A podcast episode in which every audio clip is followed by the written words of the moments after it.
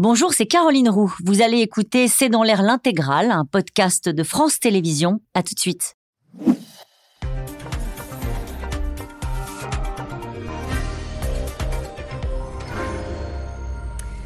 Bonsoir à toutes et à tous. Nous attendons vos questions, SMS, Internet et réseaux sociaux pour alimenter notre discussion. Le jour d'après, la France compte ses manifestants et ses blessés. 63 dans les cortèges, 406 parmi les forces de l'ordre. Hier, une fois encore, la violence a éclipsé la mobilisation. Un nouveau palier a même été franchi, a estimé la Première ministre cet après-midi. Un, CRS de 28 ans en flamme, victime d'un cocktail Molotov, des militants de la CGT, euh, du Parti communiste pris pour cible, des dégradations à Paris à Lyon, à Nantes. Malgré le changement de préfet dans la capitale, le sujet reste le même, des Black Blocs qui ciblent désormais des personnes en tête des cortèges et des forces de l'ordre qui sont accusées de surenchère dans l'utilisation euh, des moyens pour ramener l'ordre. Y a-t-il eu une flambée de violence hier? Est-ce que la stratégie de maintien de l'ordre française est en question? Alors qu'une nouvelle journée d'action des syndicats est prévue euh, le 6 juin, que la France insoumise parle désormais d'insurrection le 14 juillet Comment sortir de l'impasse.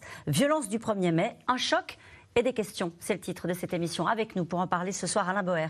Vous êtes professeur au Conservatoire national des arts et métiers. Vous êtes responsable du pôle sécurité, défense et renseignement. Euh, votre dernier ouvrage, Au commencement était la guerre, est publié aux éditions Fayard. Avec nous ce soir, Jean-Jérôme Bertolus. Vous êtes éditorialiste politique à France Info. Je rappelle votre livre d'entretien avec l'ancien préfet de police Didier Lallemand, L'ordre nécessaire, publié aux éditions Robert Laffont. Avec nous ce soir, Astrid de Vilaine. Vous êtes journaliste chef du service politique au Huffington Post. Je cite votre dernier article, Sophie Binet, la queen de la CGT, euh, qui doit confirmer. Nous allons revenir ce soir aussi sur la stratégie syndicale. Enfin, Jérôme Fourquet, vous êtes politologue, directeur du pôle opinion et stratégie de euh, l'entreprise de sondage IFOP. Bonsoir à tous les quatre. Merci euh, de participer à ce C'est dans l'air en direct. 540 interpellations, 406 gendarmes et polices blessés, 63 manifestants blessés, je venais de le dire. en gros, ça s'est passé presque comme prévu. Je me tourne vers vous, Jean-Jérôme Bertolus on annonçait des violences, on annonçait euh, des black blocs, ils étaient là, les violences ont eu lieu, ça s'est passé comme prévu. Et on peut peut-être le déplorer. Oui, vous avez tout à fait raison. Même les chiffres étaient prévus. Hein. On annonçait 2000 euh, éléments euh, radicalisés. Ils étaient là, les 2000. En tout cas, ça a été confirmé après par le préfet de police, Laurent Nunez, ce matin sur France Info. Vous avez raison tout s'est passé comme prévu, ce qui suscite bien sûr un point d'interrogation. C'est comme à Sainte-Soline. Gérald Damanin, le ministre de l'Intérieur, avait indiqué vous allez voir des images de violence comme on n'en a jamais vu. Oui, on a vu des images de violence comme on n'en a jamais vu. Donc, donc ça pose une première interrogation majeure qui est le cadre de, voilà, de, de, ce débat, qui est quand on annonce ce type de violence, quand on donne les chiffres très précis des casseurs qui vont être en première ligne dans la manifestation, pourquoi ne peut-on rien faire, que ce soit au ministère de l'Intérieur, place Beauvau, ou que ce soit à la préfecture de police de Paris? Eh ben, C'est précisément aussi à cette question que nous allons tenter de répondre ce soir. Euh, la Première ministre, Alain Boer, dit en gros, un palier a été franchi. On est dans une forme de surenchère de violence. On va voir euh, précisément les mots qu'elle a utilisés. Les scènes de violence en marge des cortèges sont inacceptables et elle a redit son soutien euh, aux forces de l'ordre. Est-ce qu'on est dans un surcroît de violence ou est-ce que ce sont toujours les mêmes images auxquelles on ne s'habitue pas? Alors comme toujours, ça dépend par rapport à quand c'est tout, tout, est toujours nouveau. Nous vivons dans un univers où tout est très rapide. On oublie ce qui s'est passé hier. Demain, voilà, aujourd'hui, c'est pire que tout. Mais en fait, euh, l'histoire des manifestations euh, et des jacqueries euh, dans ce pays a montré qu'on avait été beaucoup, beaucoup, beaucoup plus violent et qu'à l'époque, les forces de l'ordre chargeaient les gendarmes à cheval et au sabre et il n'y avait pas de policiers spécialisés, mais c'était l'armée qui tirait à balles réelles pour gérer ces problèmes. On ne peut pas dire que c'était mieux avant. Non, on ne peut pas dire ça. Par contre, c'est vrai qu'on est dans un cycle de dégradation euh, qui avait connu, euh, qui est récent, euh, qui a une petite dizaine d'années, peut-être un peu plus, mais pas beaucoup plus, où la relation qui avait été apaisée notamment après 1968 jusqu'à 1986. 68, il y, y, a quelques morts en 68, dont un commissaire de police quand même, donc c'est pas rien. 86, c'est la mort de Malik Ousekine. On a eu des épisodes de violence, mais il n'y avait pas de tension permanente et régulière jusqu'aux Gilets jaunes. Les Gilets jaunes ont changé la température constante d'une relation compliquée entre des amateurs de la manifestation qui n'en avaient jamais fait et qui étaient euh, euh, des travailleurs de, la semaine et des révolutionnaires du week-end et des forces de l'ordre qui eux-mêmes étaient devenus des amateurs du maintien de l'ordre parce qu'on avait réduit considérablement les unités spécialisées CRS et gendarmes mobiles pour gérer pendant 52 semaines avec un épuisement et des moyens dont les policiers et les gendarmes mis sur cet espace, euh, espace, ne savait pas bien se servir, qui avait fait beaucoup de blessés. Mais si on revient on avait eu une petite, une petite réduction des violences, puis une réaugmentation. Et on est dans une phase aujourd'hui où on est à un niveau élevé, où les paliers sont toujours plus élevés que le palier C'était la question. La question, c'est est-ce qu'on est dans autre chose quand on voit, et on l'a vu passer rapidement cette image, et elle a choqué tout le monde, de ce CRS en flammes euh, parce qu'on lui a jeté un cocktail Molotov. Euh, est-ce qu'on est dans une surenchère parce que désormais les Black Blocs s'en prennent aussi, peut-être même surtout aux personnes? Alors la nouveauté, c'est ça. Mais c'est pas seulement une affaire de black bloc. C'est-à-dire qu'avant, on s'attaquait aux policiers quand ils venaient interrompre un deal, une affaire ou une bagarre et qu'ils étaient euh, là ou qu'on ne leur avait pas demandé d'y être. Depuis quelques années, on organise des guet-apens, non seulement pour les policiers, mais aussi pour les pompiers et pour la plupart des personnels qui portent des uniformes. Là, on est passé euh, d'une agressivité vis-à-vis de la police comme institution à une agressivité vis-à-vis -vis des policiers et des gendarmes comme individus. On indique même qu'on veut casser du flic individuellement et personnellement. Et quand vous voyez le processus de lancement des cocktails Molotov, c'est pas la première fois qu'un policier reçoit un cocktail Molotov. Et d'ailleurs, les unités sont préparées, les CRS elles sont notamment, équipées désormais de tenues inifugées, de tenues inifugées, de, etc. Là, on les vise directement, notamment avec d'autres armes, tout aussi euh, contondantes et tout aussi mhm. dangereuses, avec la volonté de les blesser, de les tuer, et en le proclamant. Ça, c'est la nouveauté des dernières années. Astrid de Vilaine, sur euh, ces images de ce 1er mai qui ont éclipsé euh, la mobilisation qui était euh, forte et en tout cas historique pour, pour un 1er mai. Non, elles sont très choquantes. Je pense que personne ne peut se satisfaire ou ne pas être tout simplement choqué par cette image, notamment du policier euh, en feu, c'est évident. Moi, j'ai quand même la sensation presque qu'on s'y habitue, en fait, parce que des premiers mai violents, on en a déjà vu hein, dans les dernières années. Euh, on se souvient même à un moment, euh, fin des années 2010, on disait c'est impossible maintenant pour les familles d'aller dans les premiers mai. Nous, on a sorti un sondage récent hein, qui dit qu'un Français sur deux a peur d'aller manifester.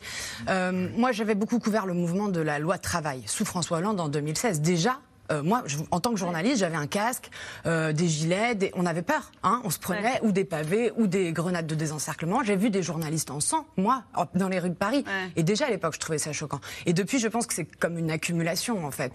Euh, il y a eu évidemment les gilets jaunes, avec aussi même, on a vu les, les éborgnés. Enfin, en fait, il y, a une relation presque aussi police-population qui, à mon avis, va être aussi à reconstruire. Donc là, c'est choquant. Et j'allais dire, on en oublie presque l'objectif de cette 13e journée de mobilisation qui était la retraite. Euh, c'est-à-dire qu'on a eu quand même trois mois euh, d'intense mobilisation sociale, avec des violences qu'on constate depuis le, déclenchement du 49-3.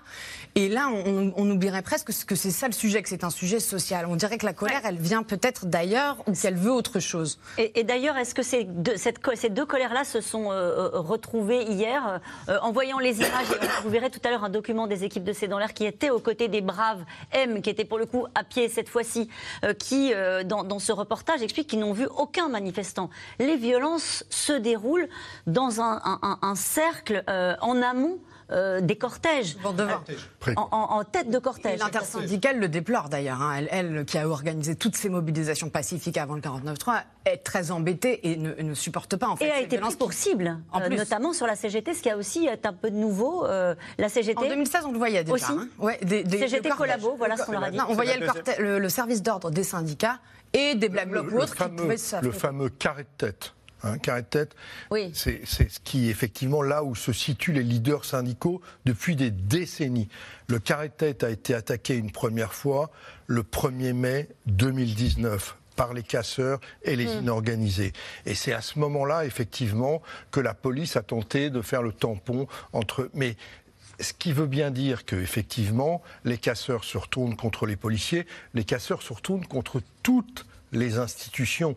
Et ce qui veut bien dire aussi, mais on y reviendra sûrement, que s'il y a des casseurs aujourd'hui dans la rue, il y a peut-être un problème de maintien de l'ordre, mais il y a aussi un affaiblissement des partis politiques, des institutions syndicales. Avant, ben, je veux dire, vous ne vous mettiez pas devant un, un, membre du service d'ordre de la CGT, parce que sinon, c'était un peu comme Obélix, hein, vous vous retrouviez à 20 mètres. Un valdingué. Voilà. Euh, et, on parlait de la CGT, mais euh, Fabien Roussel a dû être exfiltré euh, aussi, puisque certains militants du Parti communiste ont été pris pour cible. Jérôme Fourquet, est-ce qu'on s'habitue? Est-ce que les Français s'habituent à ces violences ou est-ce qu'ils ne s'habituent pas? Est-ce qu'ils sont choqués? Bah, ils, sont, ils sont choqués, comme beaucoup de être normalement constitués doivent, l'être.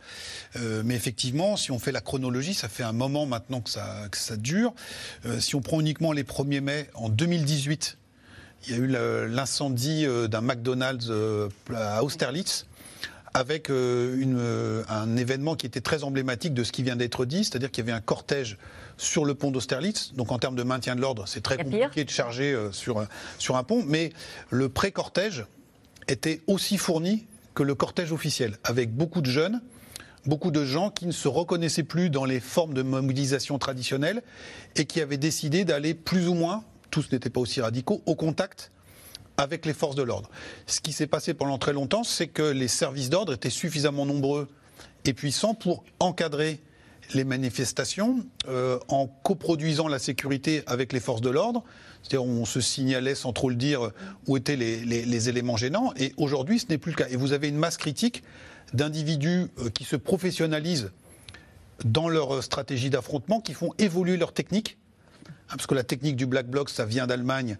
Mais maintenant, on a des grandes banderoles, des grandes bâches. On a vu apparaître les parapluies pour se, pour se protéger, pour se, dissimuler, les types de projectiles qui sont envoyés, le fait qu'on dissimule sur le parcours préalablement de la manifestation des objets qui vont servir à l'émeute, etc., etc. Ce qu'on a vu à Sainte-Soline, c'est-à-dire que des colonnes d'assaut sont constituées pour aller affronter les forces de l'ordre. Quand vous avez des retours d'expérience des forces de l'ordre, ils vous disent ils apprennent nos techniques et ils, apprennent aussi à les, à les déjouer. Ce qui est aussi très frappant, c'est que on se polarise beaucoup euh, médiatiquement sur Paris, mais qu'on retrouve ces scènes à Nantes, à, Rennes, à Grenoble, à Lyon, à Montpellier. Et donc vous avez aujourd'hui une masse critique de plusieurs milliers d'individus qui sont prêts à en découdre de profils sociologiques et politiques différents, mais qui sont suffisamment nombreux et aguerris pour, euh, pour faire... Euh, Ils étaient nombreux à Paris? 2000. 2000, dit euh, le préfet de police de Paris. Et quand on dit 2000, on aurait pu dire tout le monde monte à Paris pour la grande fête. Mais ils étaient aussi à Lyon. Des centaines à Nantes, des centaines à Rennes, etc., etc. Et les forces de l'ordre doivent être dispersés aussi sur tout le territoire pour faire face à ça. Avec une stratégie de maintien de l'ordre qui est la même, euh, quelles que soient les villes dont nous parlons à l'instant, et les équipements qui sont les mêmes, ou est-ce que certains sont un peu plus démunis? On parlait de Nantes, Lyon, Rennes. Euh, bah, il y a eu une concentration particulière à Paris, car le carré de tête était à Paris et que la manifestation était très centrale. Mais la réalité, c'est qu'on a de moins en moins euh, d'unités euh, spécialisées dans le maintien de l'ordre et de plus en plus de problèmes de maintien de l'ordre, qu'il s'agisse de problèmes au quotidien, hebdomadairement, des problématiques de violences dites urbaines, même si ce terme ne veut pas dire grand-chose. Et puis on a les grandes manifestations. À Paris, il y en a plusieurs euh, dizaines par jour. la, la gestion de l'ordre à Paris est un problème particulier. Non, ce qui est très impressionnant, au-delà même des grandes villes qu'on a citées, c'est les petites et moyennes villes où les niveaux de mobilisation sont très importants et où les forces de sécurité spécialisées sont inexistantes. Certains Mais où il n'y a pas eu de violence?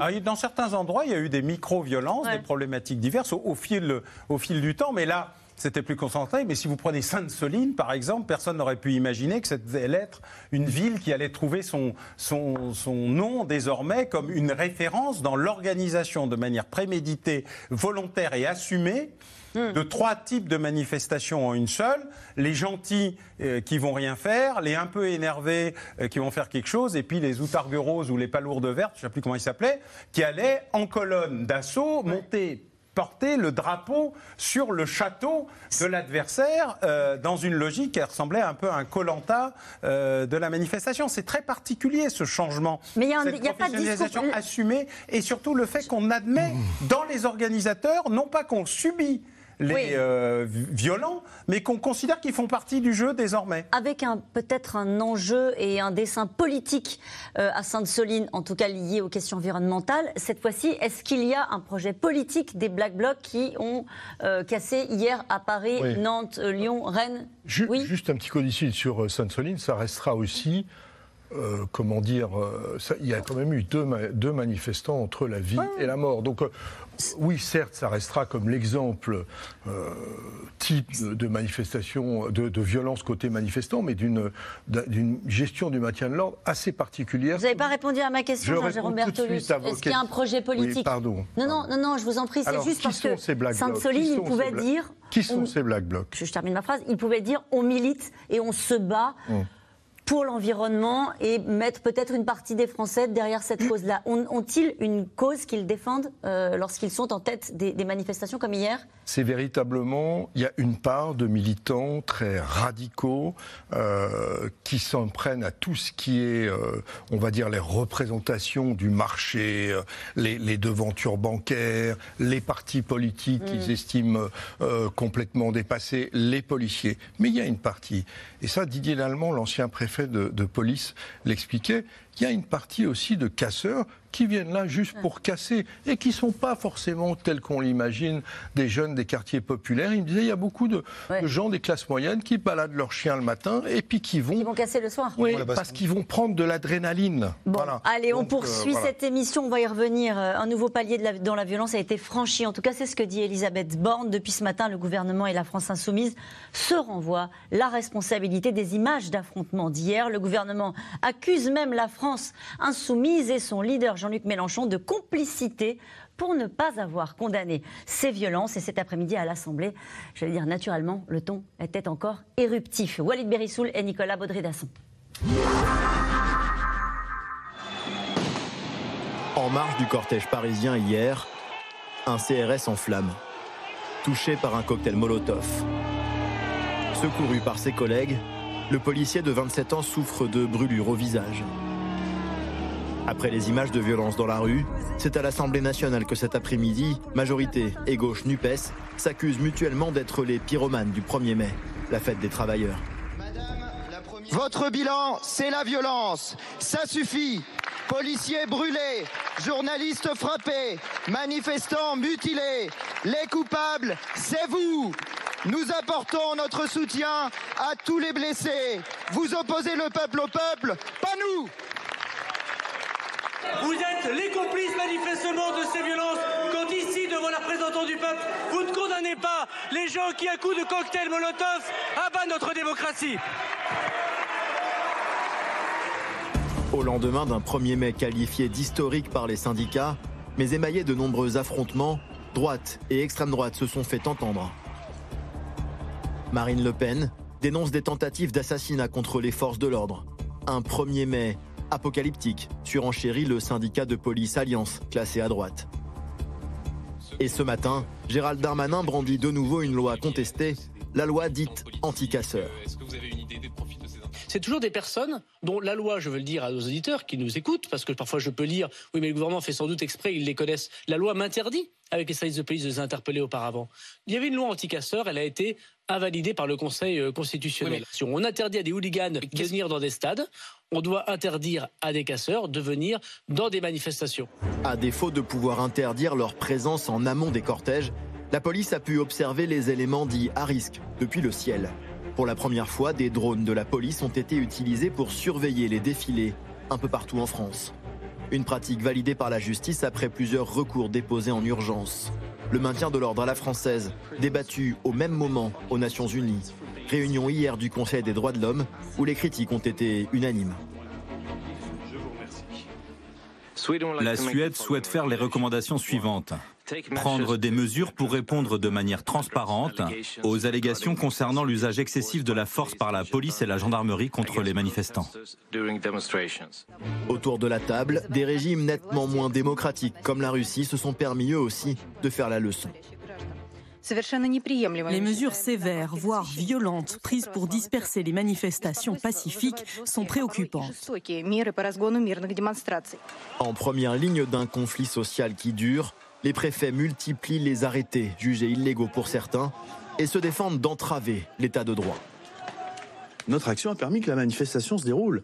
Sans nous, il n'y a pas de liberté de manifestation parce que ces casseurs, ils se contentent pas de casser les magasins, d'agresser les forces de l'ordre. Ils empêchent le cortège d'avancer. Quand ils ne se retournent pas, contre le carré syndical et contre la manifestation syndicale. Donc sans nous, il n'y a pas de manifestation. Les syndicats, de leur côté, revendiquent dix fois plus de manifestants qu'il y a un an jour pour jour. De quoi, selon eux, poursuivre le bras de fer et annoncer la suite. L'intersyndical appelle à multiplier les initiatives, avec notamment une nouvelle journée d'action commune, de grève et de manifestation le 6 juin prochain. L'exécutif face à des tensions sociales persistantes, ce qui n'a pas échappé au marché financier. L'agence de notation américaine Fitch vient de dégrader la note de la France de AA+ à AA-, en raison notamment de l'impasse politique autour de la réforme des retraites. Et donc, il était précisé dans ce reportage qu'il y aurait une nouvelle journée d'action le 6 juin. Euh, il y a d'autres rendez-vous qui sont prévus dans le calendrier, peut-être avec vous, Astrid de Villaine, qui peuvent donner lieu à de nouvelles mobilisations, peut-être pas violentes, il ne faut pas le, souhaiter naturellement, mais de nouvelles mobilisations. Bah, moi, j'ai trouvé ça étonnant d'attendre comme ça un mois. C'est beaucoup quand même pour la prochaine euh, réunion de l'intersyndicale. Euh, politiquement, il y a un rendez-vous demain. Hein, contre la réforme des retraites du Conseil constitutionnel qui doit donner sa réponse sur le référendum d'initiative partagée. Le premier avait été euh, retoqué, on ne sait pas si celui-là va passer. Et le 8 juin, moi je crois que le 6 juin c'est intéressant comme date parce que le 8 juin, il y a un rendez-vous à l'Assemblée très important, cette fameuse proposition de loi Lyotte, petit groupe centriste, qui veut remettre au vote le fameux décalage de l'âge légal. Donc les, les parlementaires devraient se prononcer. Je pense que l'intersyndicale, habilement, veut mettre la pression là-dessus deux jours avant. Avec une nouvelle manifestation oui, bien sûr, le 6. C'est pour ça que je vous pose la question, parce qu'il y a une question Entendez, moi, dans le plus. Dans le reportage, j'entendais que vous disiez, vous la pré... Euh, la, présence des, casseurs aux manifestations est régulière. N'y a-t-il pas d'anticipation possible de la part des forces de l'ordre? Donc, s'il y a une manifestation prévue déjà, d'ores et déjà le 6 juin, euh, pourquoi les forces de l'ordre ne peuvent pas anticiper lorsque l'on annonce la présence de casseurs? Alors d'abord, on a beaucoup de questions de ce type-là. Oui, oui, mais, mais moi je pense que c'est là Et bien sûr, tout le monde a été ému, choqué par euh, les images d'hier, mais ça repose à chaque fois la même question. Pourquoi, si tout le monde sait que ce soit ceux qui organisent les manifestations, les syndicats, mais surtout, bien sûr, la place Beauvau et le ministère de l'Intérieur et la préfecture de police de Paris je mets la préfecture de police de Paris, parce que même s'il y a eu des violences ailleurs, bon, c'est une institution qui a plus de moyens que n'importe quelle autre préfecture en France. Pourquoi il ne peut pas, effectivement, on ne peut pas combattre ça? Alors d'abord, les préfets, et Laurent Nunez l'a dit ce matin, quand je dis les préfets, parce que son prédécesseur disait la même chose, et les syndicats, le syndicat Alliance disent, ce qui nous manque, c'est de pouvoir interdire la manifestation à ceux qui sont fichés, véritablement fichés comme militants euh, d'ultra-gauche ou qui ont déjà été condamnés pour des faits de violence dans les manifestations. Il y a eu une tentative et elle a été, euh, annulée euh, finalement par le Conseil d'État. Effectivement, parce que menaçant la liberté de manifester. Mais donc, une partie des casseurs sont connus. Après, donc si on ne peut pas leur interdire la venue, il y a deux choses. D'une part, est-ce que les forces de police sont véritablement profilées pour les contrer? Et vous disiez quelque chose de très juste, Alain Bauer, c'est qu'on manque par exemple, de policiers formés au maintien de l'ordre. Il y a beaucoup de policiers. Il y en avait 5000 hier. Mm. Mais maintenant, beaucoup de policiers proviennent, par exemple, des BAC, des brigades anticriminalité. C'est eux-mêmes qui composent une bonne partie des braves, les fameuses braves. On va les voir tout à l'heure. Voilà. Donc, il y a moins de policiers euh, formés. Il y a une. Euh, on va dire, euh, une doxa du maintien de l'ordre qui s'est quand même beaucoup renforcée dans le côté contact entre manifestants et policiers. Donc on est vraiment sur une, une culture d'affrontement. Et donc euh, on se donne rendez-vous en quelque sorte. C'est ça, rendez-vous le 6 juin. Mais oui. C'est presque déjà écrit. En, tout cas, je vous, alors là, je vous fais un pari ici ce soir, c'est qu'on va parler de la, du 6 juin en fonction de la date qui a été donnée, celle du 8 juin, la proposition de loi, mais que deux ou trois ou quatre jours avant, il y aura une note des renseignements territoriaux qui va fuiter dans la presse en disant voilà le nombre d'éléments radicaux, que toute la presse va faire des papiers là-dessus. Donc le rendez-vous C'est vrai que c'est difficile à entendre sans doute pour les gens qui nous regardent ce soir. Euh, on se souvient que certains étaient interdits de stade lorsqu'ils étaient violents. On parle notamment du phénomène des hooligans. Euh, le droit de manifester doit être protégé et en même temps, le droit de manifester, c'est le droit de manifester dans la sécurité. Euh, avec certains Français, vous le disiez tout à l'heure, qui n'osent plus forcément aller dans les cortèges en raison des craintes des violences. on n'a pas d'outils qui peuvent permettre à un moment moment donné, euh, de se protéger de ces, de ces black blocs qu'on a identifiés et dont on sait qu'ils vont venir euh, gêner le déroulement de la manifestation, Alain Boer? Non. On ne les a pas. Un stade, c'est une enceinte fermée. Il y a une porte, des portes, des entrées, des sorties, des contrôles. Et la loi permet ces contrôles parce que justement, c'est une enceinte fermée et que euh, même si c'est ouvert au public ou que ça reçoit du public, on peut mettre en place des règles qui sont d'ailleurs extrêmement euh, ciblées et précises sur lesquelles le Conseil d'État ou le Conseil constitutionnel ont bien indiqué qu'il y avait des limites à l'exercice, notamment la reconnaissance faciale, qui est un instrument euh, qui fait aujourd'hui débat. D'ailleurs, dans un papier du Monde hier, un des députés de gauche qui participait à la manifestation et qui en a reçu euh, euh, plein la figure de part et d'autre. D'ailleurs, dit en fait, euh, maintenant que je me suis prêté au jeu de jouer aux forces de l'ordre, puis d'aller de l'autre côté, eh ben, je me pose la question de savoir si ça pourrait pas être une solution justement pour permettre à la manifestation d'avoir lieu en ne permettant pas aux casseurs qui n'ont rien à faire avec la manifestation de. On a le même problème avec les, le, football. Euh, pour reprendre cet exemple, dans le football, on a des, des, amateurs de football un peu énervés, mais ils aiment le football. On a des amateurs de football qui veulent aller à Castagne avec d'autres amateurs de football. Euh, on les appelle des, des, hooligans, mais on a surtout des casseurs qui n'ont rien à foutre du football et qui viennent pour la Castagne. Eh bien, on a la même situation avec une partie importante des gens qui viennent euh, au conflit, des gens très énervés mais qui ont des revendications social, environnemental, politique, tout ce qu'on veut. Des gens qui sont militants, et beaucoup de Black Blocs sont des militants qui affirment des positions politiques extrêmement claires, anticapitalistes, etc. Et puis des gens qui viennent à la violence parce qu'ils aiment ça, plus des gilets jaunes radicalisés, si ce mot est un peu compliqué, on va dire des gilets jaunes qui sont passés à la violence, des, des yellow black. Et donc cette composition euh, est très étrange parce qu'on est passé de la convergence des luttes, ils avaient une idéologie, à la convergence des rages, ils sont extrêmement énervés contre le gouvernement ce qu'il fait, la manière dont il le fait, ou des tas d'autres sujets. Contre la police, Contre la police, bien sûr. Et donc, c'est ce phénomène-là qui est très compliqué. On n'a pas d'outils parce que le droit de manifester est absolu. Enfin, il faut déclarer une manifestation, mais enfin, quand on ne la déclare pas euh, et qu'on ne l'interdit pas, mm. elle a quand même lieu.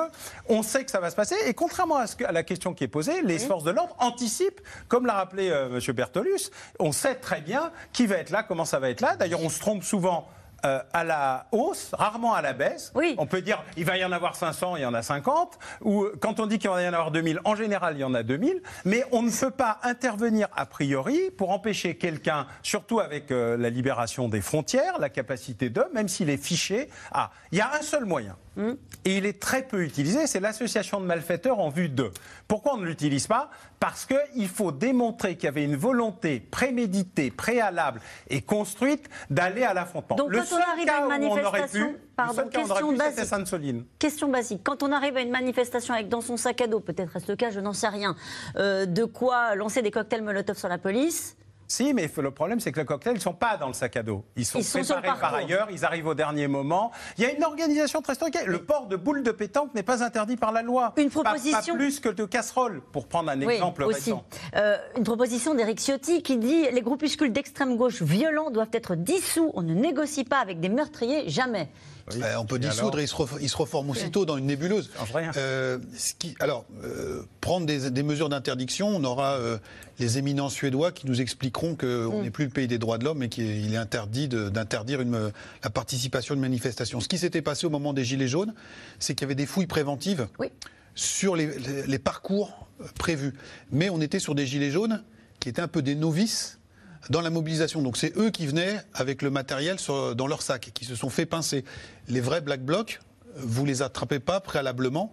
Ils ont encore une fois dissimulé le, matériel pour, pour l'émeute sur le parcours. Il y a des gens qui vont venir les ravitailler en cours de route, etc., etc. Donc entre les freins juridiques et puis, comme disait Alain Bauer, le fait qu'une manifestation se déroule sur un parcours non fermé, c'est très, très, compliqué de les, intercepter. Alors, on peut euh, euh, prépositionner des, unités de, de, force mobile. On peut dimensionner pour ce que fait la préfecture de police en disant euh, on sait qu'ils vont être 2000, donc on va essayer de mettre les forces en conséquence. Euh, on a vu aussi comment, au moment du changement de préfet de police, eh bien, les policiers vont peut-être un peu moins maintenant au contact. Ils étaient beaucoup dans les rues adjacentes pour donner moins prise à une critique qui est faite, c'est-à-dire une provocation policière, en disant bon, on n'était pas visible. Et donc, il y a un travail d'anticipation. Mais quand vous avez des gens qui veulent en découdre et qui sont là pour ça, ils, sauront bien trouver les, les forces de l'ordre. J'ai une question, pardonnez-moi. Pourquoi Jean-Luc Mélenchon ne dénonce-t-il jamais les violences faites aux forces de l'ordre? Avec vous, euh, Catherine Côte d'Or, une question euh, pour vous, Astrid de Vilaine. Je ne sais pas s'il les dénonce jamais. Euh, ce qui est sûr, c'est qu'on a pour moi deux discours qui sont à l'image de l'époque, c'est-à-dire qui manquent totalement de nuances. L'un, la police tue de Jean-Luc Mélenchon. L'autre, il n'y a pas de violence policière, Gérald Darmanin. Et ces deux discours-là résument, à mon avis, de manière un petit peu, même complètement caricaturale, la situation du moment. Alors que, évidemment, il y a eu des moments où la police a tué, hein, et on peut en, citer des cas encore de cette année, et que, évidemment, voilà, il faut condamner les violences quand elles visent des policiers comme hier. Euh, je crois que ça, ça, tue un peu le débat public. Et d'ailleurs, politiquement, si vous voulez qu'on reste là-dessus, il y en a une qui en profite, c'est Marine Le Pen, qui a fait de son 1er mai, elle, une grande réunion au Havre avec comme mot d'ordre la paix sociale. Mm. C'est intéressant d'ailleurs de voir ce duel qui s'installe entre la gauche euh, syndicale ou euh, politique, le gouvernement et Marine Le Pen en retrait presque, qui presque les renverrait dos à dos. Et qui aujourd'hui à l'Assemblée a posé une question sur Mayotte. Oui. Donc sur l'immigration, euh, alors qu'on avait la France insoumise et, euh, et, le gouvernement qui étaient aux, prises avec cette passe d'armes sur, euh, sur la question des, des violences policières d'un côté et du maintien de l'ordre de l'autre. Oui, parce qu'elle a été très très silencieuse sur le débat social hein, de, de, des retraites et aujourd'hui elle, elle, comprend qu'elle peut avoir un intérêt en fait à ce qui se passe. Donc elle, elle sort entre, guillemets du bois. C'est d'ailleurs ce que lui a répondu le gouvernement. Mais est-ce que c'est injustifié de la part du gouvernement de parler de complicité? Le mot est assez fort pour cibler une forme de responsabilité de la France insoumise dans ce qui est en train de se passer, c'est-à-dire un mouvement social euh, qui, à un moment donné, euh, s'embrase, on va dire comme ça. ce qui est très intéressant quand même, et, il faut le souligner, hein, c'est qu'il y a une partie des Français, euh, encore une fois, la, violence des Black Blocs est condamnable, inexcusable, injustifiable. Et pourtant, il y a une partie des Français qui la trouve finalement pour une certaine part justifiée. Et, quand on fait des micros tendus dans les manifs, on trouve des syndicalistes très paisibles qui disent Oui, mais attendez, c'est la 13e, c'est la 13e hier si on comprend le 1er mai, 13e journée d'action, on est entendu, mais jamais écouté. Qu'est-ce qu'ont fait les Gilets jaunes Ils ont cassé. Ils ont tout cassé, y compris, ils s'en sont pris à des monuments incroyables, l'Arc de Triomphe, et ils ont été écoutés. Et donc c'est vrai qu'il y a une certaine lassitude des Français et que, il faut bien le dire, depuis une dizaine d'années, donc depuis qu'il y a une résurgence de la violence dans les manifestations, euh, la, défiance envers la police mm. a gagné 10 points. Donc il y a maintenant, hein, comme le disait Astrid de Billen, il va falloir reconstruire le lien entre la police. avant de reconstruire le lien, il va falloir trouver une porte de sortie, mais c'est intéressant ce que vous disiez à l'instant sur le fait que euh, pendant des années, les gouvernements euh, n'ont pas joué, mais avec une forme d'habileté ou de cynisme, c'est selon, euh, sur le fait que les violences policières abîmaient le mouvement social, les violences policières, les violences dans les cortèges abîmaient le mouvement social, et qu'il fallait laisser tout ça dégénérer pour créer une forme de lassitude dans l'opinion. C'est est-ce que c'est la stratégie du gouvernement de se dire, au fond, tant qu'il y a des violences, eh ben, on ne voit plus la mobilisation euh, syndicale euh, contre la réforme? Et c'est de ça dont on parle. C'est pour ça que les syndicats le, déplorent. Euh, je suis assez d'accord avec ce qui vient d'être dit. Il y, a, il y a une forme d'évolution aussi dans l'opinion par exemple, il y avait un sondage BVA qui nous disait maintenant les Français, leur sentiment qui domine, c'est plus l'inquiétude au mois d'avril, c'est la colère. Il y a eu une forme de soutien très massif hein, des, des, Français vis-à-vis du mouvement social, y compris quand il déborde. Euh, ça, c'est assez nouveau. Euh, il y a des Français qui sont plus choqués qu'on puisse insulter le président de la République, etc près d'un Français sur deux très mécontent envers Emmanuel Macron euh, au bout d'un an de, réélection.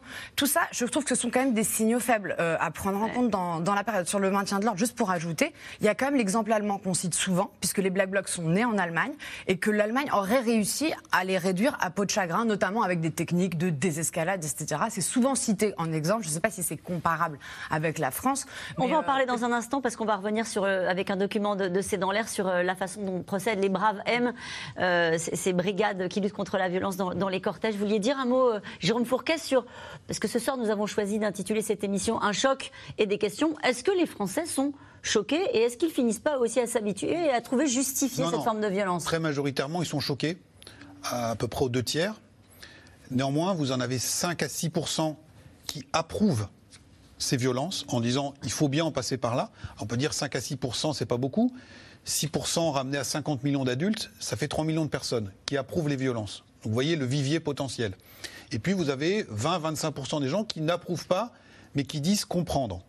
Donc on voit que ça fait un noyau assez important et euh, notamment ces attitudes, on va dire, compréhensives sont plus fréquentes, notamment dans les rangs de la France insoumise, ce qui peut expliquer qu'une partie des leaders de ce mouvement ait quand même des difficultés à condamner euh, ces actions ou à exprimer une forme d'empathie. Vous vous souvenez, Jean-Luc Mélenchon avait dit, mais en fait, après tout, ces policiers, ils sont payés pour ça. S'ils ne veulent pas, ils peuvent choisir un autre boulot, etc. etc. Hum. Euh, Est-ce que euh, le gouvernement peut miser justement sur un retournement de l'opinion qui pas. serait lassé par euh, ces images de violence? Moi, je ne pense pas parce que il avait joué cette carte-là, notamment au moment de la, la crise des Gilets jaunes. Il avait joué le parti de l'ordre. Vous savez, on avait déployé des blindés de la gendarmerie devant l'Arc de Triomphe, etc., etc. Et ça avait été bénéfique électoralement, Emmanuel Macron. Aujourd'hui, c'est la Dame du Havre qui tire les marrons du feu, c'est Marine Le Pen. Madame du Havre. Parce que le parti de l'ordre, elle, elle dit, en fait, Emmanuel Macron et son gouvernement sont responsables de ce désordre et de la montée des tensions dans le pays. Et donc c'est, à mon avis, une vision à courte vue de la part de ceux qui soutiendraient l'exécutif que de dire le pourrissement finira par nous bénéficier. En fait, c'est pas à eux que ça va bénéficier. Et comme souvent, euh, quand il y a des violences, la stratégie de maintien de l'ordre française est, est mise en question. Euh, C'est un document que vous proposent aujourd'hui les équipes de C'est dans l'air, qui était hier aux côtés euh, des Braves M, ces brigades de répression de l'action violente, aujourd'hui mises en cause par une partie de la classe politique. Hier, face au Black Bloc, ils étaient à pied, surpris par la violence dès les premières heures de la manifestation. Ariane Morisson et Juliette Perrault. À droite. 14 heures dans les rues de Paris hier. Ouais, tous à tous, on va s'arrêter Sébastien Froissart, puis on va mettre pied à terre, euh, prêt à partir. Le cortège vient tout juste de démarrer. La compagnie d'intervention se prépare. Tous sont formés pour intervenir en brave, brigade de répression des actions violentes. Une unité spécialisée dans le maintien de l'ordre, en première ligne lorsque les manifestations dégénèrent. Et justement, quelques minutes plus tard,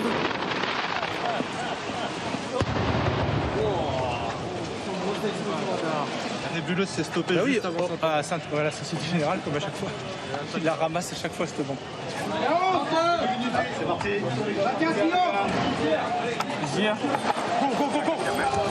l'intervention commence. Il faut aller vite et traverser la foule sous les huées.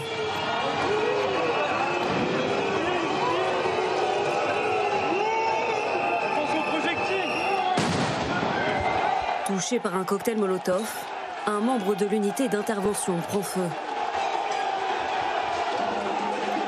Ses collègues tentent de le secourir. Image marquante de cette journée.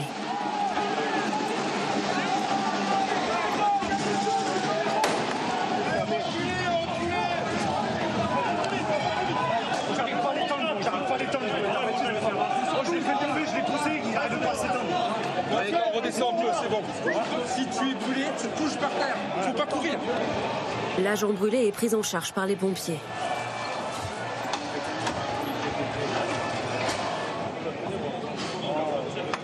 La Delta, vous vous mettez à leur gauche. Vous commencez à regarder les tranquilles. Quelques minutes plus tard, nouvelle charge. Et premières interpellations. Des deux côtés, la tension monte. Resserrez la bulle.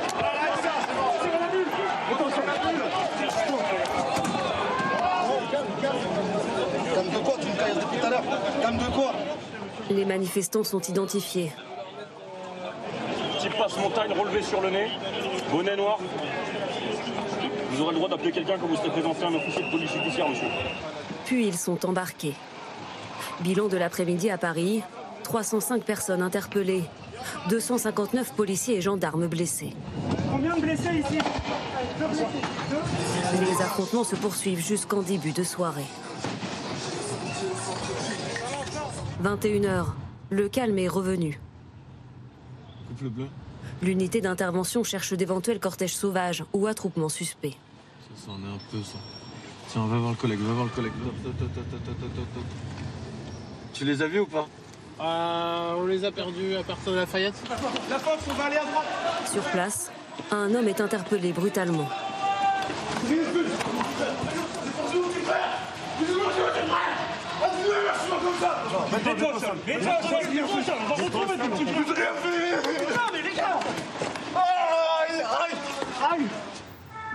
Fin de journée agitée, vers minuit. Une de plus, depuis le début des manifestations contre la réforme des retraites. Votre réaction à ce reportage, euh, Alain Boer, euh, la question qui est posée par un téléspectateur de, de C'est dans l'air, c'est comment ces policiers de la Bravem sont-ils formés? Est-ce qu'ils agissent, comme on l'a vu dans ce reportage, comme les autres? Alors, les vrais centres de formation sont euh, installés à Saint-Astier pour les gendarmes et les CRS ont leur propre centre de formation. Il est très spécialisé. Il y a une différence entre formé et spécialisé. Hein, c'est comme le médecin généraliste et le médecin spécialiste. Ils sont tous plus ou moins formés, mais la réalité de leur activité quotidienne, pour les braves, c'est pas d'être spécialiste du maintien de l'ordre. C'est spécialiste de la sécurité publique. Et dans la sécurité publique, ils ont toute une série de missions, dont celle, depuis récemment, et d'ailleurs il faut saluer euh, la volonté qui avait été celle euh, du préfet allemand, de les mieux les former, alors qu'il avait découvert dans les débuts des Gilets jaunes à quel point des unités pas formées, mal équipées, ne sachant pas se servir d'engins extrêmement dangereux, avaient provoqué autant de blessés chez les manifestants qui eux-mêmes avaient une pratique de la manifestation tout à fait nouvelle. Donc c'est un vrai, un vrai changement. Deuxièmement, ils ne sont pas spécialisés. Et c'est le vrai drame de ces affaires, c'est que pendant des années, on a considéré qu'on n'avait pas besoin euh, de forces de l'ordre spécialisées, ou plus besoin, ou moins besoin, et on les a traités à peu près comme nos activités sanitaires ou nos activités militaires, en réduisant les effectifs, en réduisant le nombre de sections, le nombre d'hommes dans les sections, le nombre de compagnies, et puis tout d'un coup, on a découvert que le mouvement social existait encore, qu'il pouvait y avoir des mouvements sociaux brutaux, et qu'on n'avait plus personne pour les gérer. Et donc ça, c'est le, le, problème. La Bravem est formée, mais elle n'est pas spécialisée. Pourquoi je vous pose cette question? Parce que euh, euh, aujourd'hui, tout le bah, monde la connaît la Bravem, la Bravem, la qui, qui sont motorisés. Alors, en la Bravem qui sera fluviale. Voilà, et là, ils étaient à pied, mais il s'agit bien euh, de la Bravem. Il y a quand même des associations et il y a quand même une partie de la classe politique qui demande la dissolution des Braves M parce qu'il y a eu des excès. Je ne sais pas comment quel est le mot pour pour qualifier Il y a des informations judiciaires. Et des informations judiciaires en cours. Il y a une demande de la gauche pour que l'Assemblée débatte de la dissolution des Braves M aujourd'hui même, qui a été rejetée le sujet, il est devenu politique. Euh, pourquoi ces, brigades-là sont-elles autant euh, critiquées euh, par les associations des droits de l'homme et par une partie de la classe politique? La gauche, demande, la gauche a demandé ce débat parce qu'il y a quand même une pétition qui a recueilli 260 000 signatures. C'est pas mal pour la dissolution des Bravem. Pourquoi les Bravem sont mis en avant comme ça? D'abord parce que ce sont les héritiers. Et tout de suite, j'enlève ce mot. Ça n'est pas tout à fait vrai des fameux voltigeurs qui ont tué Malikou Sekine. Donc dans l'imaginaire dans l'imaginaire des Français et surtout de ceux qui manifestent, surtout des militants, tout de suite, quand on dit Bravem, policier à moto, ça n'a pas bonne réputation un détail technique, les motos aujourd'hui des Bravem, c'est pas du tout les motos des voltigeurs. Les motos des voltigeurs, c'était des espèces de, de, 125. On pouvait charger les, manifestations, les manifestants comme effectivement les gardes mobiles à cheval chargeaient sabre au mm. Ça n'est plus le cas. C'est pour qu'ils se déplacent rapidement. Mais il n'empêche, les Bravem sont spécialisés quand même un petit peu dans les interpellations. Mm. Et les interpellations, moi, Didier Lallemand m'avait dit quelque chose qui m'avait beaucoup surpris, m'avait dit et on l'avait écrit, donc on peut, on peut s'y référer, les interpellations, il m'a dit, c'est politique. C'est-à-dire, on nous a demandé de faire des interpellations, de faire du chiffre depuis quelques années, mais avant, on ne nous le demandait pas. Avant, on pouvait voir des vitrines se briser, sans qu'on intervienne. Le seul problème, c'est qu'aujourd'hui, ces vitrines brisées, ces fautes poubelles, ça se retrouve immédiatement sur toutes les chaînes d'infos. Et quand ça se retrouve immédiatement sur toutes les chaînes d'infos, les politiques, en tout cas ceux qui dirigent le pays, sont mis en cause. Ça veut dire qu'on aurait changé de stratégie pendant des années, on a laissé casser en disant il vaut mieux casser que d'avoir euh, euh, un, même un black bloc ou un flic sur le. Une vitrine brisée qu'un blessé ou un tué. Exactement. Et, et ça, on a changé de stratégie? Oui, je pense qu'on a quand même changé de stratégie, à la fois en réponse à la violence qui montait et à la fois, encore une fois, en réponse à des images qui sont devenues inacceptables. Et, effectivement, il fallait, il fallait bien une réponse à ces images. Donc une réponse, c'est ces interpellations. Et ces interpellations, elles posent un petit problème de maintien de l'ordre parce qu'elles obligent à rentrer dans le cortège. Donc elles obligent en quelque sorte à l'affrontement. Astrid Villene. Et on l'a vu d'ailleurs euh, récemment avec euh, des journaux, des, des confrères, euh, Le Monde, l'Obsider, qui ont exhumé un enregistrement vidéo d'une interpellation visiblement abusive. Il y a une enquête en cours avec des propos racistes, avec on entend potentiellement une gifle avec des humiliations. Et c'est aussi ça, en fait, qui est reproché dans la période à des étudiants. Les Braves M, en effet, c'est fait pour aller vite et être mobile. C'est ça l'origine. Sauf que pourquoi elles font peur aux manifestants, ces, ces Braves M? Parce qu'elles ont aussi en leur, dans leur arsenal tout un, un tas de, de munitions qui sont très contestées. On peut penser euh, évidemment au gaz lacrymogène, mais au LBD, euh, aux grenades de désencerclement, qui euh, vraisemblablement hier encore ont, ont blessé Les un LBD journaliste. n'ont plus été utilisés. Non, mais les- vous voyez, ils les ont. Alors, Euh, elles euh, ont ben- été utilisées un peu hier. Ah bon Effectivement, le- le- l'actuel euh, préfet, Laurent Nunez, voulait se démarquer de son prédécesseur en utilisant beaucoup moins le LBD, mais déjà les LBD étaient moins utilisés à la fin des. Gilets jaunes, et surtout moins de, de- de, euh, grenades de désencerclement. Vous savez, oui. voilà. Et, et- et donc, on a tous vu ces images, notamment devant les, les- les jeunes, le soir, dans les rues de Paris, les manifestants étudiants, où on a ces, ces- ces braves M, en- en- voilà, qui viennent sur le trottoir, etc., qui bousculent. Donc, évidemment, c'est extrêmement impressionnant. Et on a tous quand même en mémoire euh, Malik Oussekine, euh, les voltigeurs de 1986, qui, Malik Oussekine, qui est mort sous les coups de la police, alors qu'il n'avait même pas participé à la manifestation. Donc, il y a quand même une forme d'héritage ou de mémoire collective sur ces sujets-là. Et c'est vrai que pour une pétition à l'Assemblée, moi, je les suis souvent. Parfois, il y a 10, 15 signataires sur ces pétitions Ouais. qui sont très peu connues du grand public. Là, c'est quand même important. Donc, je crois que le politique aurait intérêt aussi à regarder ces critiques-là, euh, plutôt que de les mettre sous le tapis euh, systématiquement en les balayant d'un revers de main. Circuler, il n'y a rien à voir. Parce que c'est pas normal que ce soit que les journalistes qui documentent quand il y a une dérive, une bavure, et qu'il n'y ait pas quelque chose en interne de la police pour le, pour le gérer. Avec euh, l'idée que le président de la République, euh, ça n'a rien à voir, mais euh, il y a eu des arrêtés préfectoraux qui ont été pris pour euh, limiter l'usage de, euh, comment ça s'appelle, les casseroles, ça s'appelle maintenant des... euh, casserolades. oui, non, des dispositifs sonores, Ah oui, dispositifs voilà, mobiles, portables. interdire les, les- les sifflets pour la, la- la finale de, de la Coupe de France. Euh, c'est vrai qu'il y, a une- il y a une volonté du gouvernement de mettre un terme à cette contestation.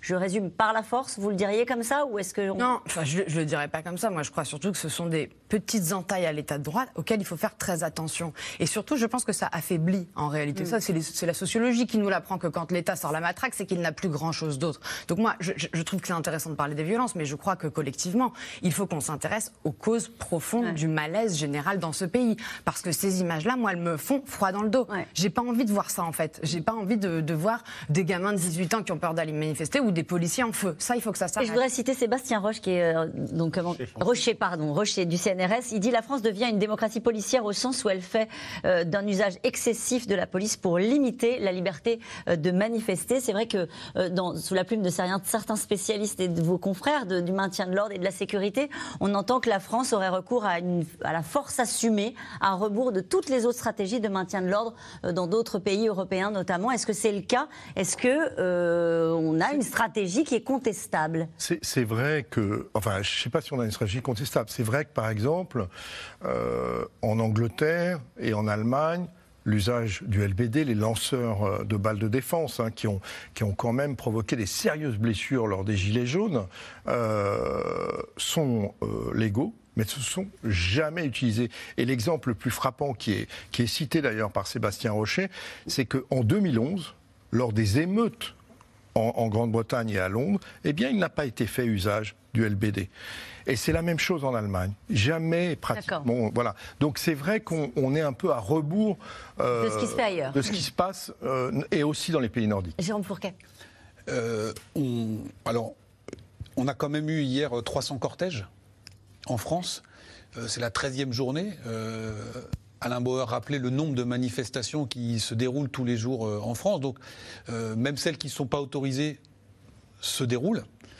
Et donc, est-ce qu'il y a une, euh, une volonté de contraindre policièrement l'expression euh, de la contestation Quand on regarde Vous n'y croyez chiffres, pas? Bah, voilà. Alors après que certains préfets fassent du zèle et fassent donner la marée chaussée pour conf- confisquer les sifflets ou les casseroles, d'ailleurs c'est cassé Ouais. par le tribunal administratif, mais il ne faut pas mélanger les choses. Le reportage que vous montrez, ça n'a rien à voir avec des casserolades. Hein, euh, euh, regardez la, la durée de la vacation de ces policiers. Ils commencent avec votre équipe à midi et demi, une heure à se mettre en place, et à 22 heures, Ils sont toujours sur ils le sont terrain. encore sur le terrain. Euh, D'ailleurs, beaucoup d'entre eux sont syndiqués, et en leur fort intérieur, ils sont tous contre cette réforme des retraites. Néanmoins, ils, sont sur le, sur le dispositif. Astrid de Villene parlait du contrôle. Il y a un sénateur socialiste, donc qui n'est pas de la majorité, qui a fait comme vos journalistes. Il a été passé hier euh, la manifestation dans les rangs de la Bravenne. Je cite. J'ai eu peur, c'était très violent, ça tape très fort de tous les côtés. J'ai jugé hallucinant le nombre et la nature des projectiles visant les forces de l'ordre. Voilà, il est sénateur socialiste. Donc il faut voir ça euh, également. D'ailleurs, moi, et, et, du coup, que, quelles leçons, pardonnez-moi, mais quelles leçons faut-il en tirer euh, Que face à cette violence-là, que la violence en face des forces de l'ordre, est là, il y a une, forme de surenchère, qu'ils sont ciblés personnellement, et quelles leçons faut-il en tirer? Jean-Jérôme Bertolus parlait de la, la volonté d'avoir de contre-images oui face à, des scènes de devanture qui seraient euh, fracassées, etc., etc.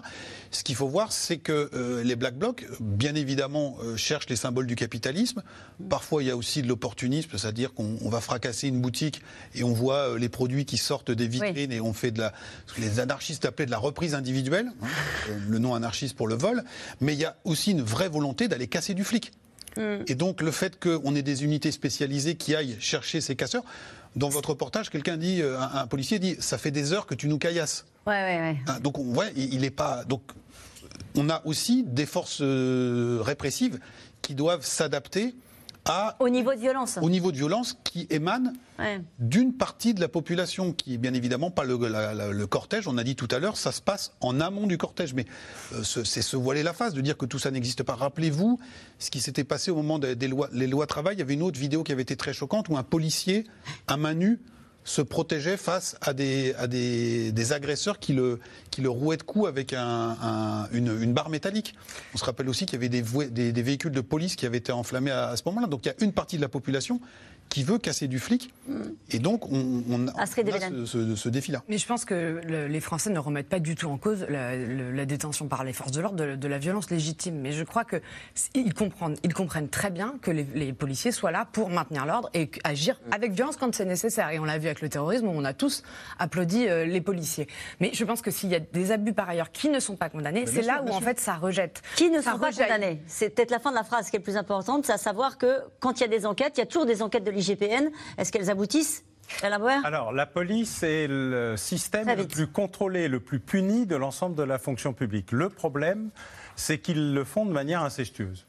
C'est-à-dire, c'est pas que l'IGPN n'est pas compétente, au contraire, ils sont très compétents. Ils sont techniquement très mm. compétents, mais moralement, au sens de l'indépendance du jugement, malgré la nomination d'une magistrate qui a beaucoup fait évoluer les choses, il manque à l'IGPN la capacité pour les citoyens d'accepter le fait que l'IGPN est indépendante quand elle traite Ça d'un problème technique de policier qui fait mal son travail, mais de la relation violente entre un policier ou un gendarme et un ou une citoyenne. Et il manque à l'action de l'IGPN dans cette mission-là, ou de l'IGGN d'ailleurs, un représentant par exemple du défenseur des droits. Il manque un étage à la légitimation, non pas de la violence, mais de la capacité de discipline des policiers ou des gendarmes. J'ajoute un dernier sondage, très vite. ne vous dérange pas. Au DOXA, 79% des jeunes, 18-30 hein, ans, estiment que les policiers qui commettent des fautes sont couverts par leur hiérarchie. Donc ce manque de transparence, et comme d'habitude, c'est à ce moment-là, quand il manque de la transparence, que les citoyens n'ont plus confiance. Il faut faire attention à ces chiffres-là dans la jeunesse aussi. En tout cas, on bien compris, les syndicats veulent continuer à mettre la pression au gouvernement pour les faire reculer sur euh, la réforme des retraites malgré la promulgation de la loi. Prochain rendez-vous, on l'a dit, le 6 juin, alors que les forces syndicales sont en première ligne. Hier, deux nouvelles futures patronnes de la CGT et de la CFDT avaient presque pris du service. Magali Lacroze et Christophe Roquet. En tête du cortège syndical hier, Sophie Binet pour la CGT, Marie-Lise Léon, prochaine patronne annoncée de la CFDT. De quoi plaire à Muriel Gilbert, co-déléguée de Solidaire, qui disait, encore début janvier, en avoir marre d'être la seule femme sur les photos. À la CGT, c'est la première fois en 128 ans de syndicalisme qu'une femme prend la première place. Après un congrès très tendu où personne ne l'attendait, je vais commencer maintenant, euh, moi aussi, à aider à travailler ce rassemblement en commençant par remercier Philippe Martinez. La voilà chargée de rassembler sa famille syndicale en pleine réforme contestée des retraites. À peine élue, déjà en première ligne sur les piquets de grève ou à Matignon, avec un style bien à elle. On va se revoir encore beaucoup et vous allez venir encore beaucoup sur des journées de mobilisation. Donc c'est certainement pas le dernier jour puisque, enfin, sauf si Emmanuel Macron ce soir retire la réforme des retraites. Là, auquel cas, ça sera le dernier jour. Et demain, on vous invitera pour une grande fête.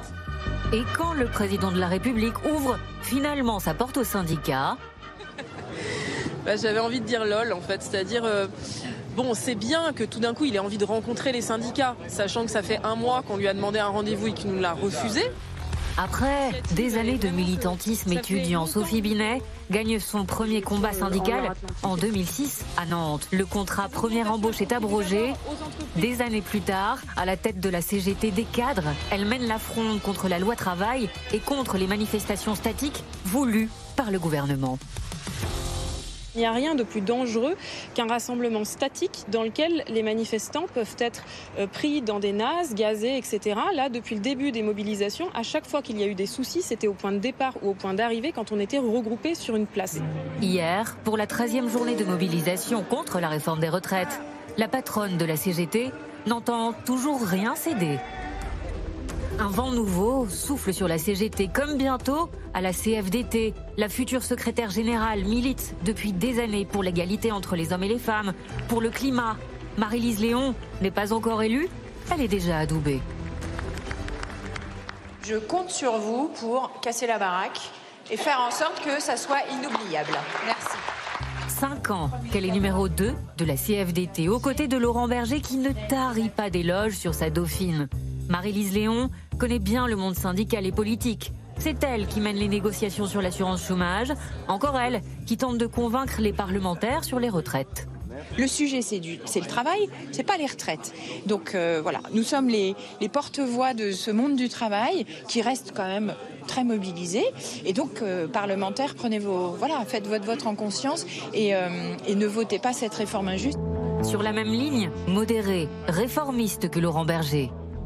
Quand son mentor se fait critiquer en coulisses par le président, elle monte au front. C'est des petites phrases euh, qui donnent à voir euh, un agacement qui, est euh, absolument malvenu dans la période. Quand on est responsable politique, voilà, on, ne s'attaque pas à une organisation syndicale ou à son secrétaire général de façon aussi, aussi directe. Depuis le début de la contestation contre la réforme des retraites, le syndicalisme reprend des couleurs et des adhérents. Les nouvelles chefs syndicales garderont-elles un front uni, le sourire aux lèvres? Et pour combien de temps? Et pour combien de temps un front uni Quelles sont les deux dates Nous avons évoqué le 6 juin. Il y a aussi le 14 juillet euh, qui fait figure de rendez-vous euh, pour la contestation, pour la rue et peut-être les violences. Alain Boer, je disais en début d'émission que Jean-Luc Mélenchon appelle à l'insurrection quasiment en disant nous allons apprendre à Emmanuel Macron ce qu'est une insurrection. Ah, le 14 juillet, c'est la fête nationale, mais elle a une origine, la fête nationale, c'est la révolution. Livre, euh, d'ailleurs, titre d'un livre de Emmanuel, Macron, Macron. lui-même. Et en fait, le vrai problème, c'est que l'appel à l'insurrection, comme les dates qui ont été données depuis tout à l'heure montrent un parcours d'obstacles pour le gouvernement. C'est-à-dire que chaque fois qu'il pense avoir fini, il y a encore un RIP qui arrive, il y a la proposition, la proposition de loi Lyotte en juin, et il y a le 14 juillet qui a été lui-même fixé aussi par le président de la République pour faire le bilan des 100 jours. Euh, de l'apaisement, 100 jours de e l'apaisement. CENT ou SANS, on ne sait pas bien. Et donc il y a un sujet considérable dans le fait qu'en fait, il y a une fête, un aboutissement une proposition d'insurrection le 14 juillet, qui est aussi un jour où on brûle beaucoup de voitures euh, du point de vue plutôt traditionnel des violences dites urbaines. Et donc je crois que euh, la durée de cette affaire va nous montrer qu'il va continuer à y avoir toute une série d'événements. Par ailleurs, il y a une soixantaine de zones à défendre qui ont été mm. identifiées depuis Sainte-Soline et qui ne sont toujours pas terminées, sur lesquelles l'épuisement généralisé des forces de l'ordre d'un côté amène mécaniquement un durcissement et un raidissement euh, général et qu'il ne faut pas sous-estimer. On va retourner dans l'environnemental, on va retourner dans le social et on va retourner dans la violence. Et notre débat a suscité beaucoup de questions ce soir. Euh, vos questions. On commence avec celle de Jean dans le Vaucluse. Le responsable de la violence au départ, n'est-ce pas le 49-3, Jérôme Fourquet?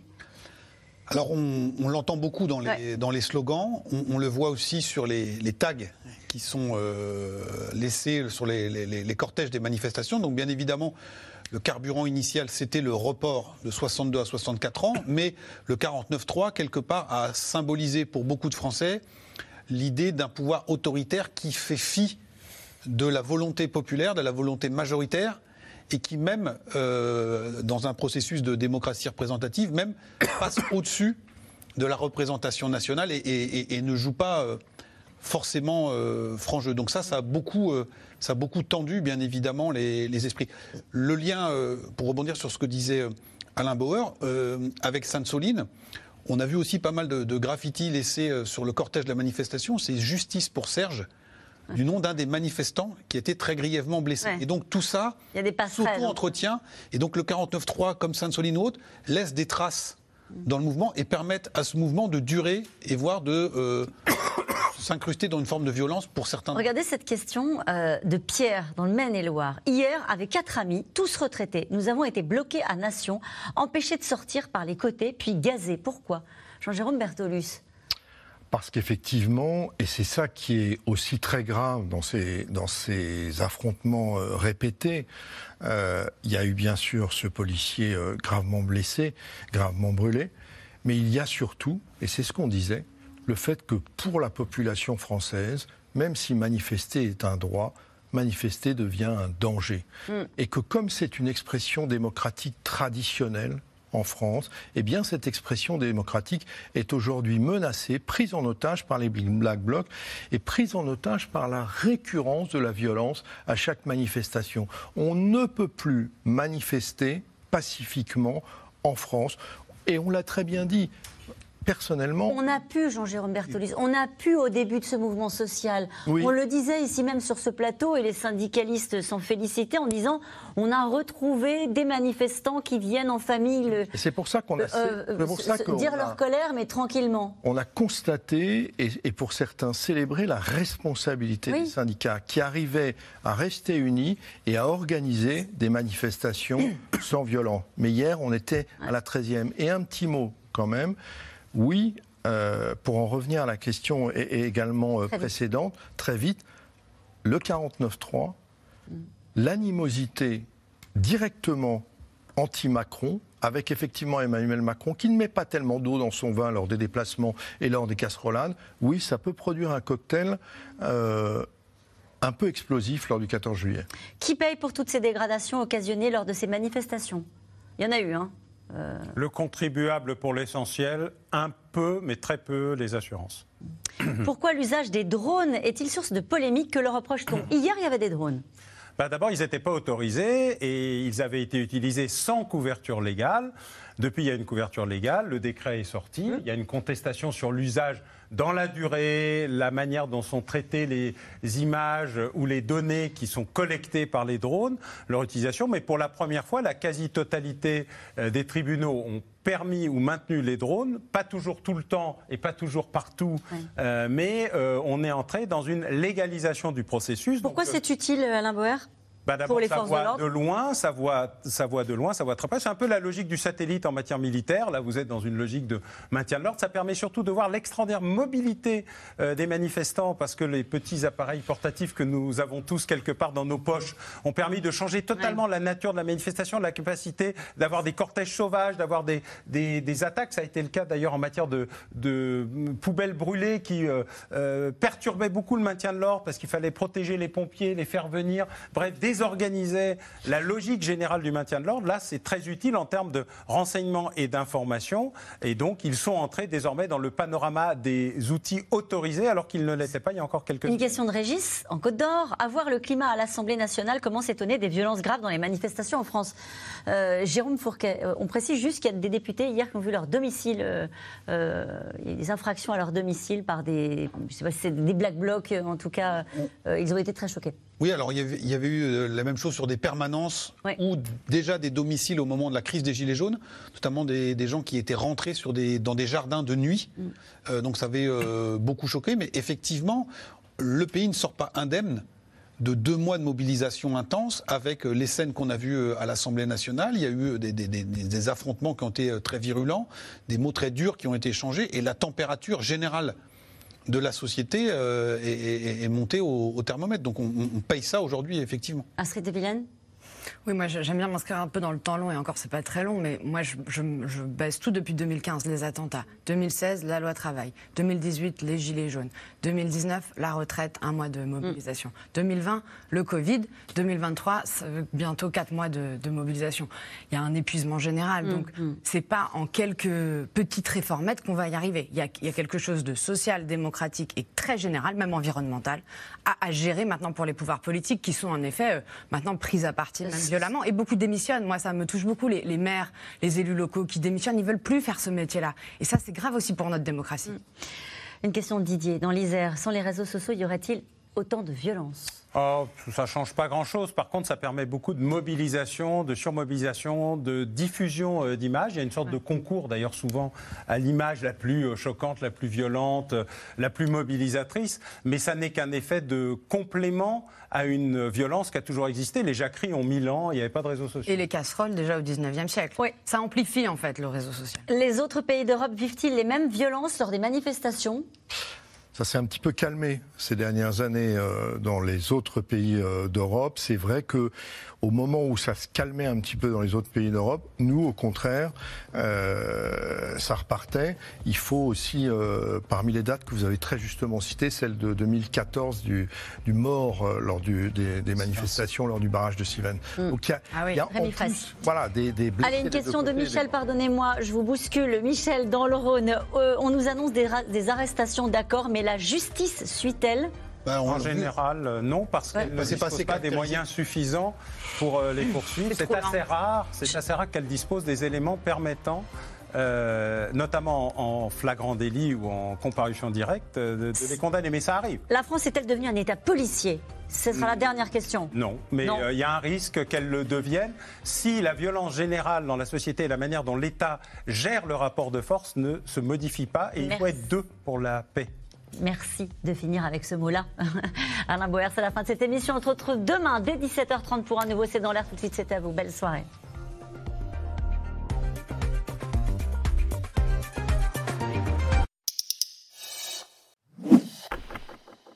Merci d'avoir écouté C'est dans l'air. Comme vous le savez, vous pouvez désormais écouter l'intégrale, mais aussi l'invité ou vos questions à nos experts. Tous ces podcasts sont disponibles gratuitement sur toutes les plateformes de streaming audio. Et pour le replay vidéo, c'est sur France.tv, bien évidemment. À bientôt.